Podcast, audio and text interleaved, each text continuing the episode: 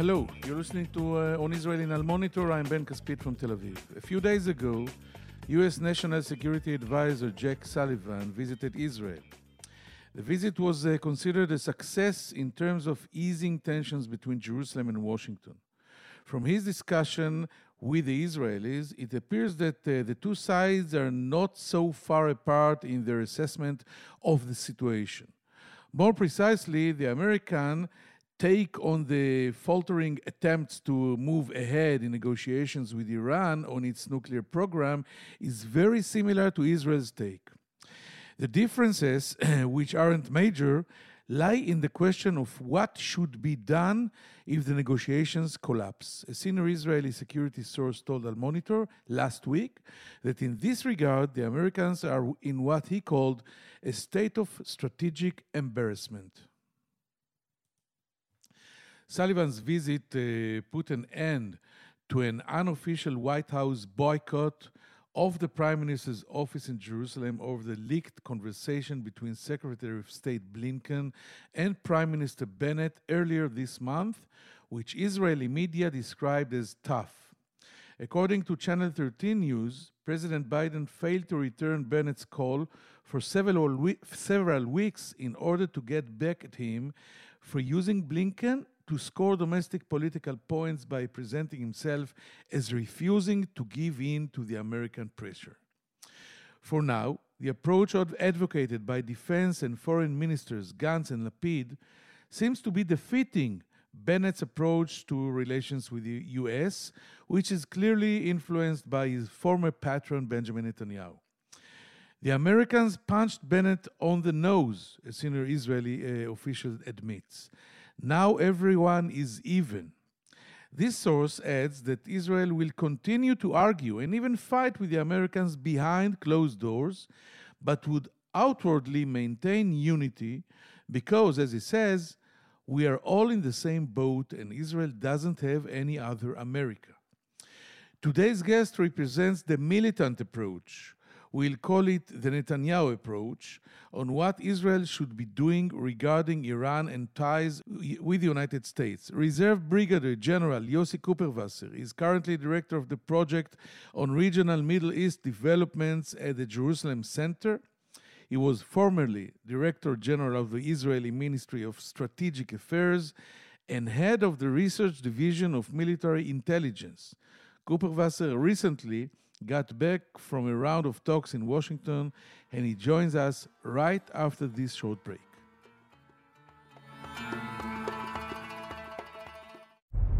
Hi, I'm Elizabeth Hagedorn, and I'm the State Department correspondent at Al Monitor. And I'm Joe Snell, I'm Al Monitor's video editor. Let's admit it, this past year has been difficult to stay on top of the news and sift through what's accurate and what's misleading. Let Al Monitor help you. If you care about the Middle East and North Africa, you should consider listening to Al Monitor's audio series On the Middle East with Andrew Parasiliti and Amberin Zaman, and On Israel with Ben Caspit. You can now watch our newest video podcast, Reading the Middle East with Gilles Kepel. You can subscribe to these series on your favorite podcast platforms. And through a host of free daily and weekly newsletters, we offer a range of perspectives with the highest journalistic standards. You can subscribe to these newsletters at almonitor.com. As an award winning media service headquartered in Washington, D.C., Al Monitor has a network of over 160 contributors around the world. So if you haven't done so already, be sure to visit almonitor.com, where you can find all of these newsletters and podcasts along with first class reporting and analysis.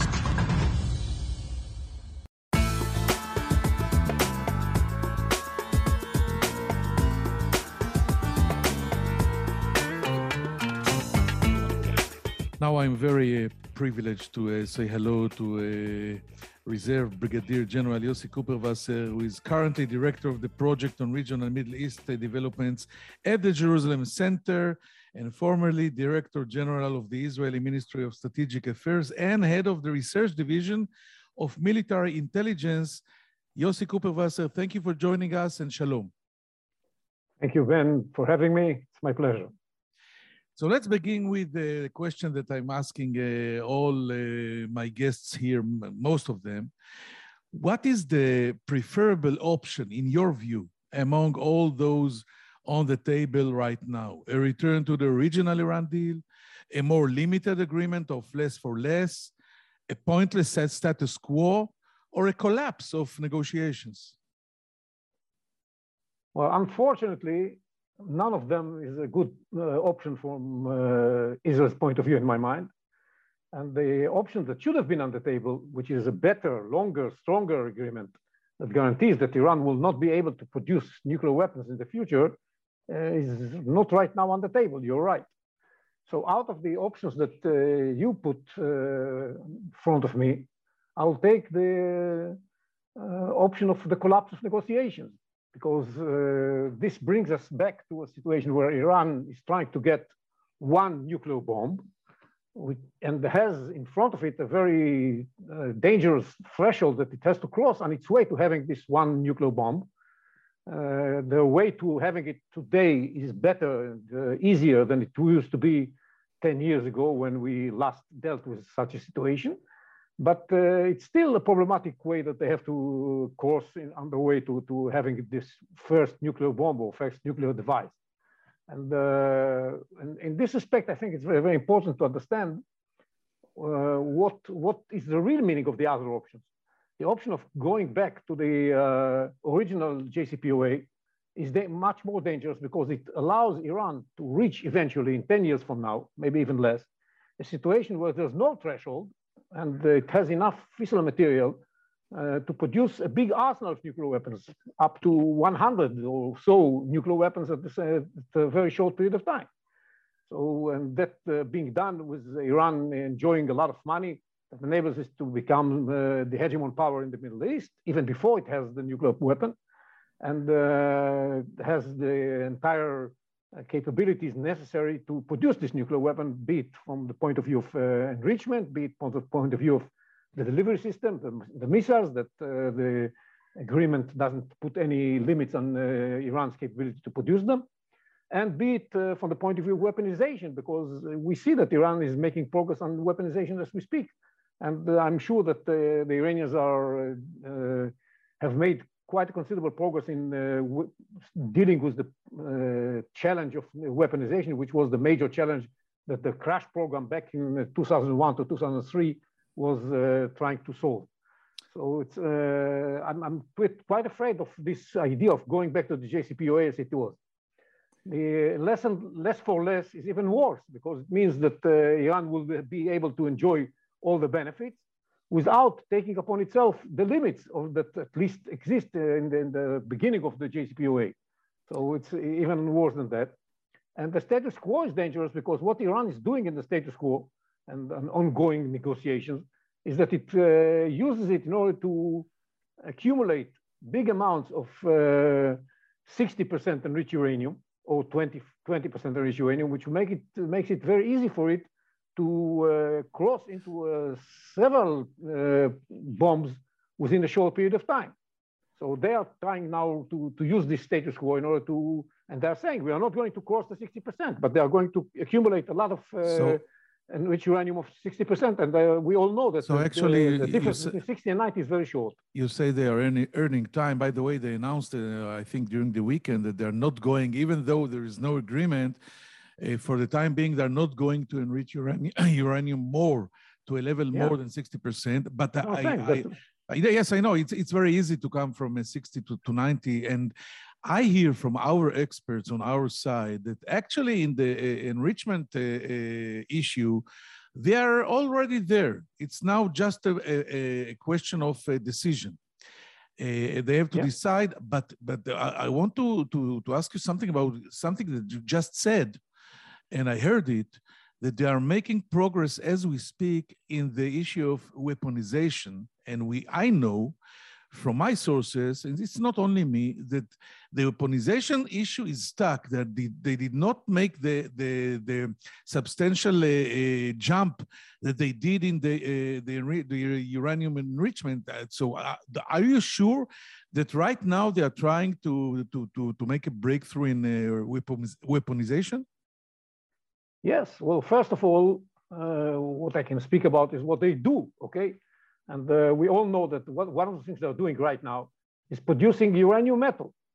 They take it uh, from uranium enriched to 20%, not 90%, because they don't have officially uranium enriched to 90%, but basically it's the same process.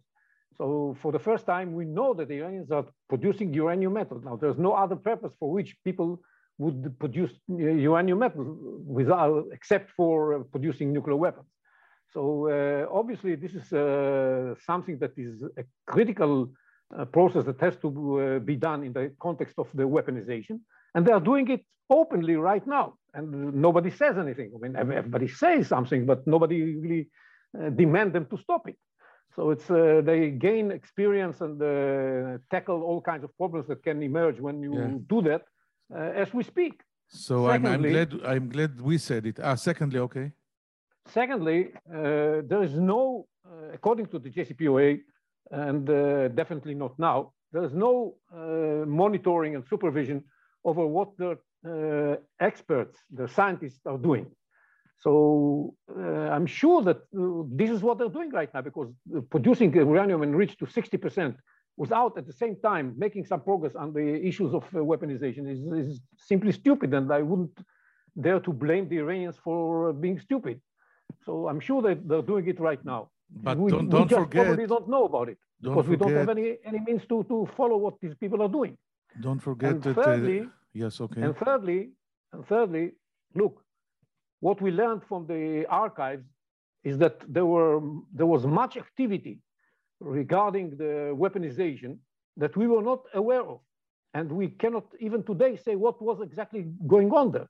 We know about uh, anthropogenic uranium found in Turquzabad in, in Abadeh, uh, two locations that were not uh, uh, disclosed by the Iranians at the time, and uh, never, as a matter of fact, until we find the archives.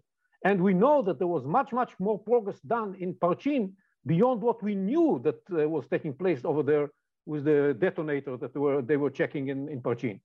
So we know that they were dealing with this uh, idea of uh, uh weaponization back then, and they're probably doing, uh, not only probably, they're doing, dealing with it right now.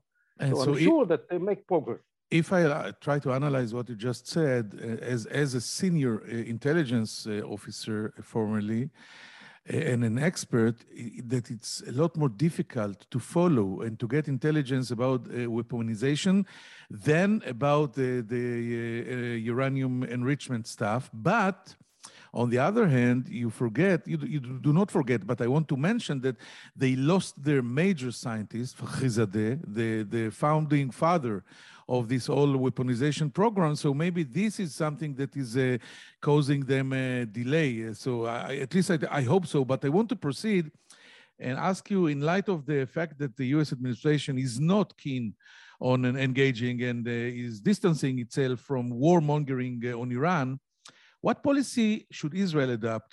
If you were a head of intelligence these days, what advice would you give to the Prime Minister, Defense Minister, and Foreign Minister Bennett, Gantz, Lapid? Well, fortunately, I'm not there, but uh, uh, yes, I, I, would say that uh, it's, it's not about being warmongering. It's, uh, it's being uh, committed to protecting uh, Israel from very dangerous threat in the future. And uh, the way to do that is as much as we can uh, with clandestine activities and uh, cyber activities. Of course, we should do that in order to slow down the progress that the Iranians are making and, and prevent them from uh, getting the capability to produce nuclear weapons. That's uh, the most important thing that we, we need to do because here's the big difference between us and the Americans. The Americans, most of the time, sometimes they say the right thing, but most of the time they say that Iran should not have nuclear weapons and they would not allow to have nuclear weapons. But for us, the important thing is to prevent Iran from having the capability to produce nuclear weapons. We don't want to wait until after they have the capability and then uh, pray that they would not use this capability in order to produce the weapons. That's why our time to work is earlier than the time that the Americans probably would uh, like to take, to take action. And because of that, we have to do that now. Now, to do it uh, with a kinetic activity is, is, problematic right now, as long as they don't cross a certain uh, clear red line that, and we have not even declared of any specific red line, unlike we did in the past. So uh, it's very problematic to do that right now.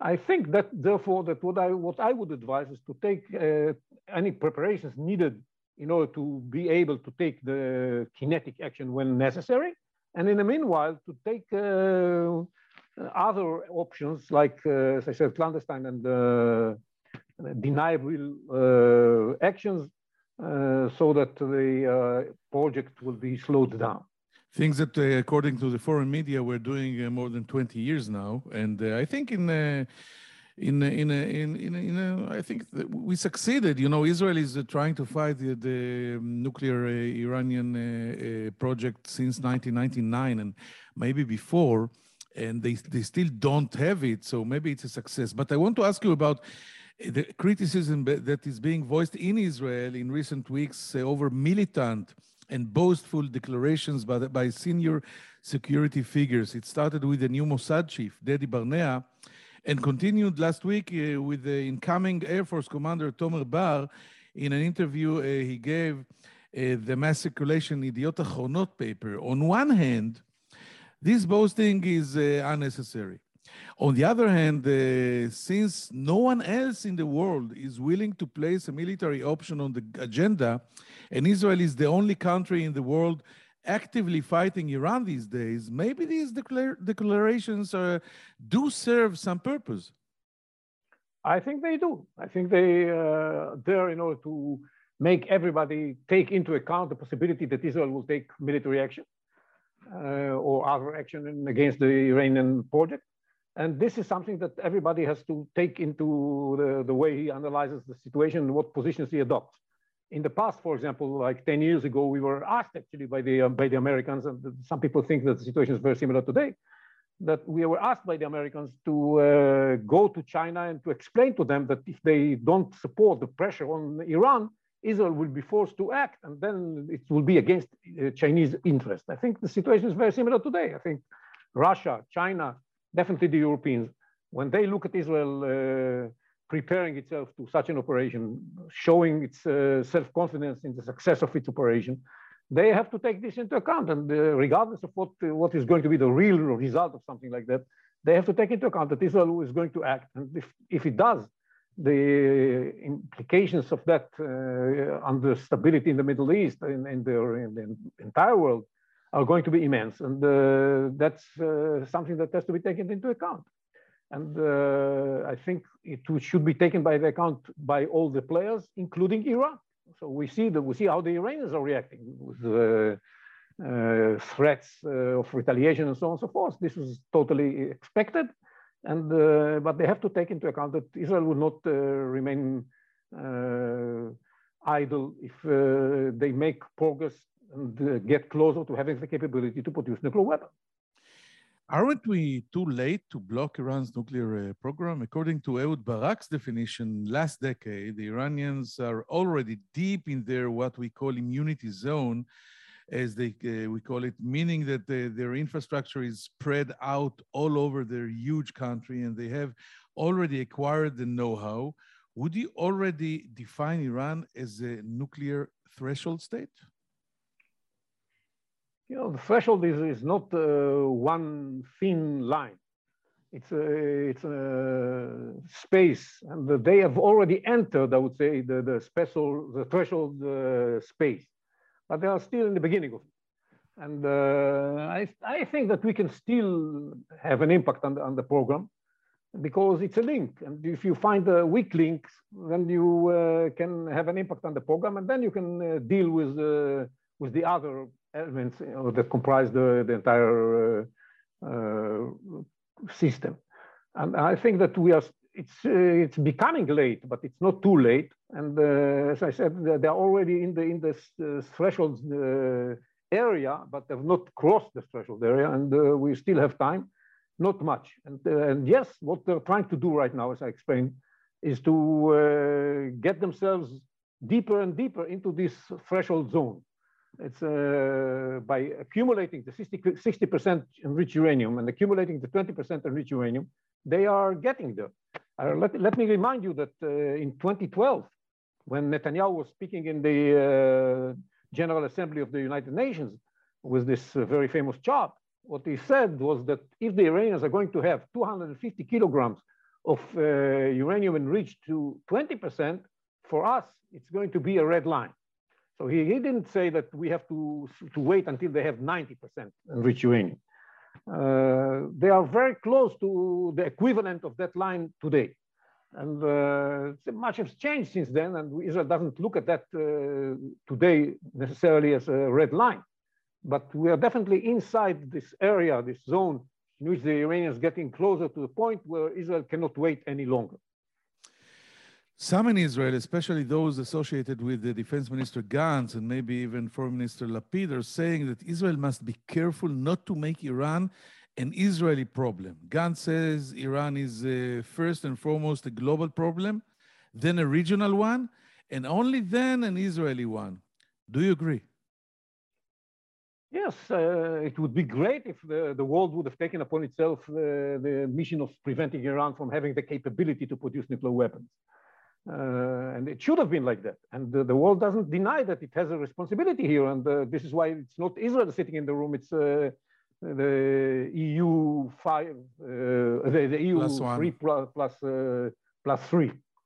Uh, but but or the P5 plus one. But the the the problem is that the feeling of everybody is that these guys are not going to go to the uh, extent necessary in order to actually prevent Iran from having the capability to produce nuclear weapons. That's, that's uh, what's at stake.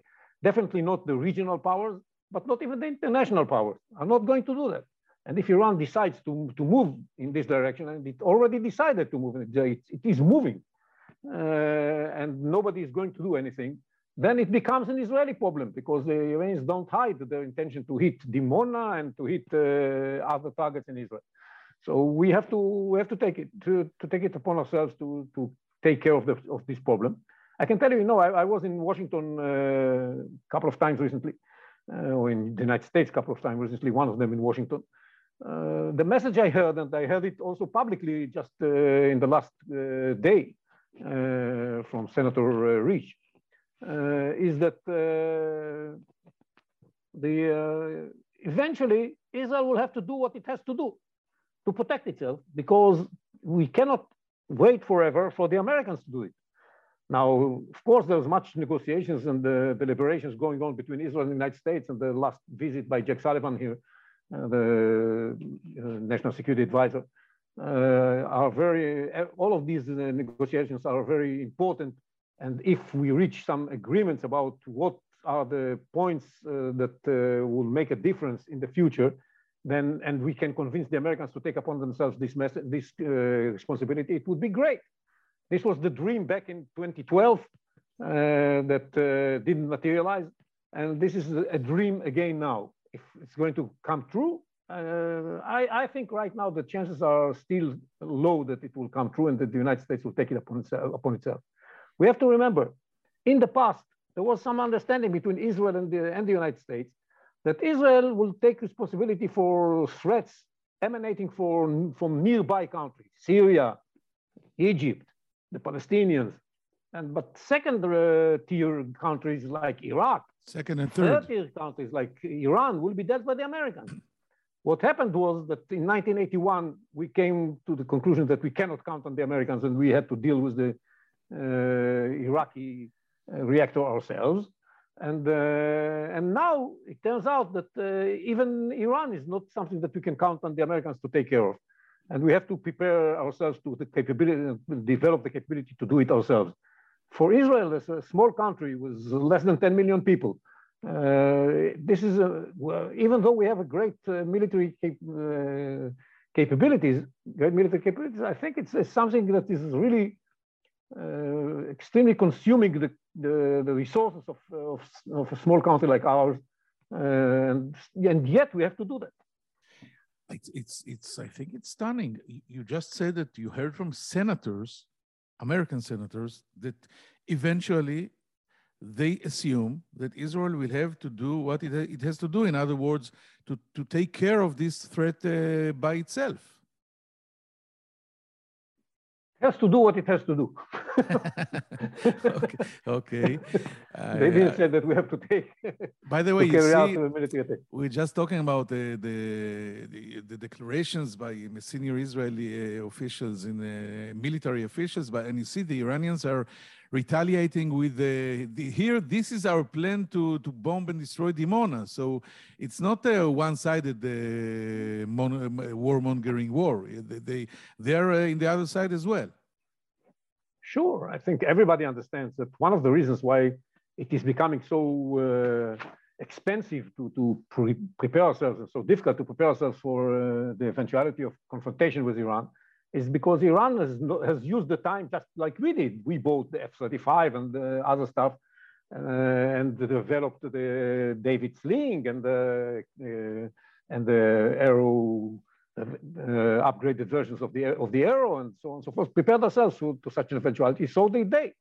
And uh, what we see today, for example, the, the battle in, uh, in Syria is a battle between two sides that are trying to uh, prepare themselves to, to the confrontation if it erupts uh, in the best way. And we are trying to prevent Hezbollah from having more precisely guided uh, rockets. And uh, the Iranians are trying to push these capabilities to Hezbollah again and again and again and again. In spite of all the efforts that have failed, they keep trying. So uh, it's definitely everybody understands that if we end up with a confrontation with uh, with Iran, it might not be only the capabilities that Iran has that were uh, showcased recently by by the Iranians in this last exercise. Uh, it's not only these exercise these uh, capabilities, but also the capabilities Iran has given uh, and provided its proxies in Lebanon, in Syria, in Yemen, even in Yemen, definitely in Iraq. In Gaza. To, in Gaza. Uh, we have to take all of these uh, capabilities into account. It's not going to be uh, an afternoon walk. We're not going to, to have uh, any fun uh, in this if it happens. Finally, I want to ask you, uh, Yossi Kuperwasser, how do you see events unfolding in the Middle East if and when Iran becomes a nuclear power or a nuclear threshold state, in light of the massive funding Israel is allocating uh, to this project right now, do you think Israel can recreate a real military option that would significantly delay the Iranians who are uh, already on the verge of uh, nuclearization?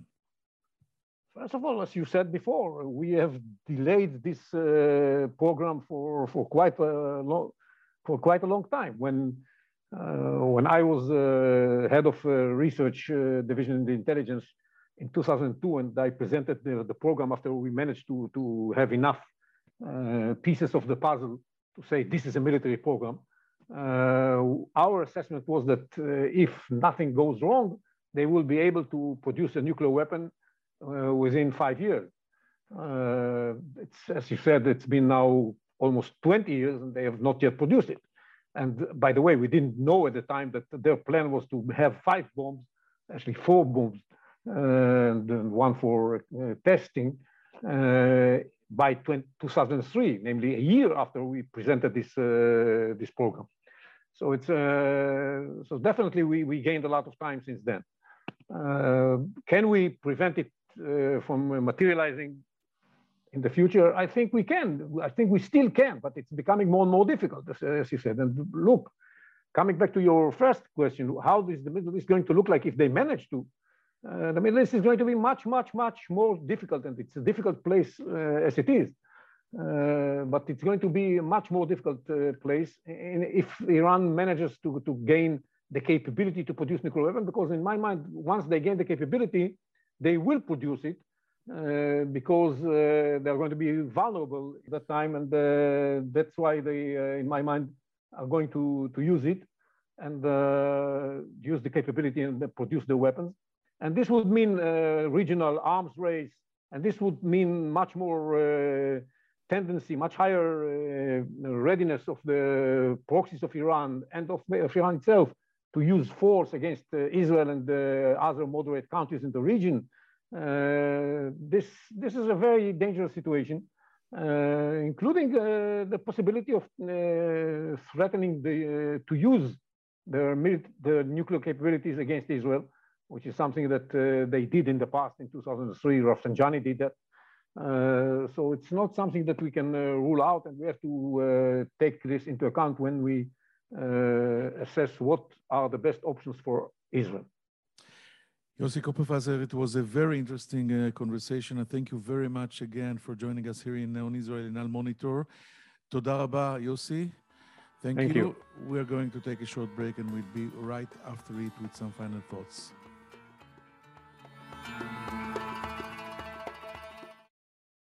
Hello, I'm uh, Gilles Kepel, professor at uh, Sciences Po and Normale Sup in Paris, and author of a number of uh, books and articles on the Middle East. Through my new podcast, Reading the Middle East, on the award winning media service Al Monitor, we will take a deep dive into the trends in the region with the authors and thought leaders who are shaping how we think about the Middle East. Reading the Middle East will be a fantastic addition to Al Monitor's outstanding podcast lineup, including Including on the Middle East with Andrew Parasiliti and Amberin Zaman, and On Israel with Ben Caspit. You can subscribe on your favorite listening platforms. We look forward to your joining our conversation.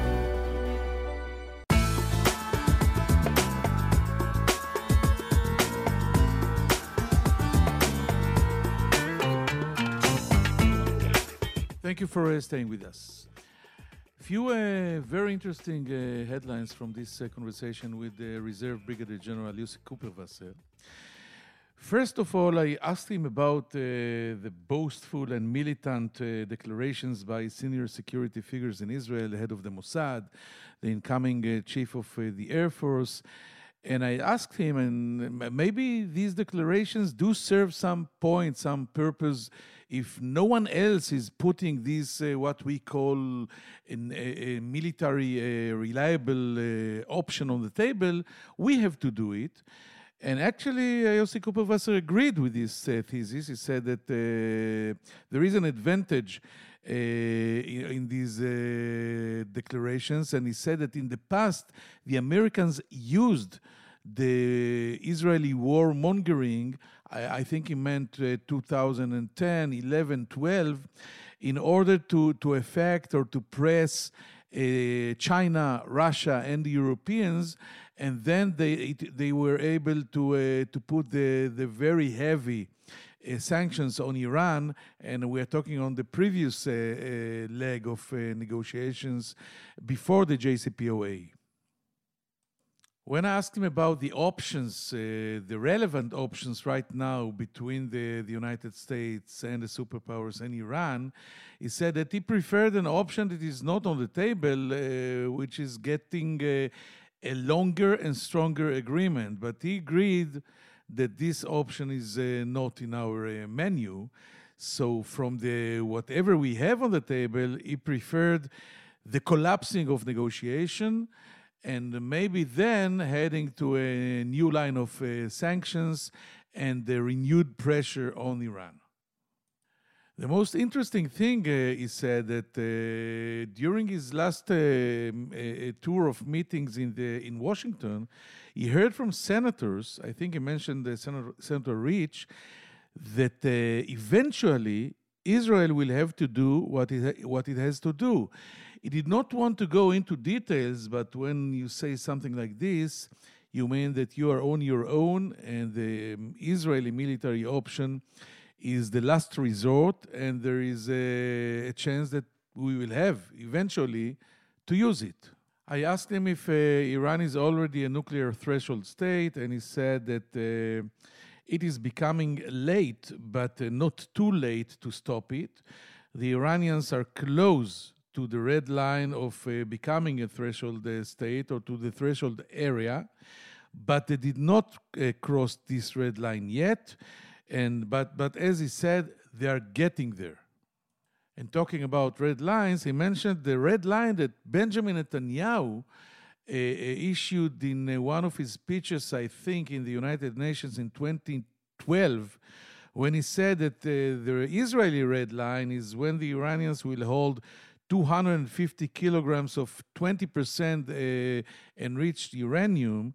And right now, said Yossi Kuperwasser, they are already there. They, what they have is equivalent to this red line. So I think they're crossing red line after red line, but they did not uh, uh, reach the real red line yet. I hope you uh, found this conversation interesting. And I hope to find you find you here next week, the same time, the same place, on Israel in Al Monitor. I'm Ben Caspit from Tel Aviv. Thank you. Take care. Bye bye.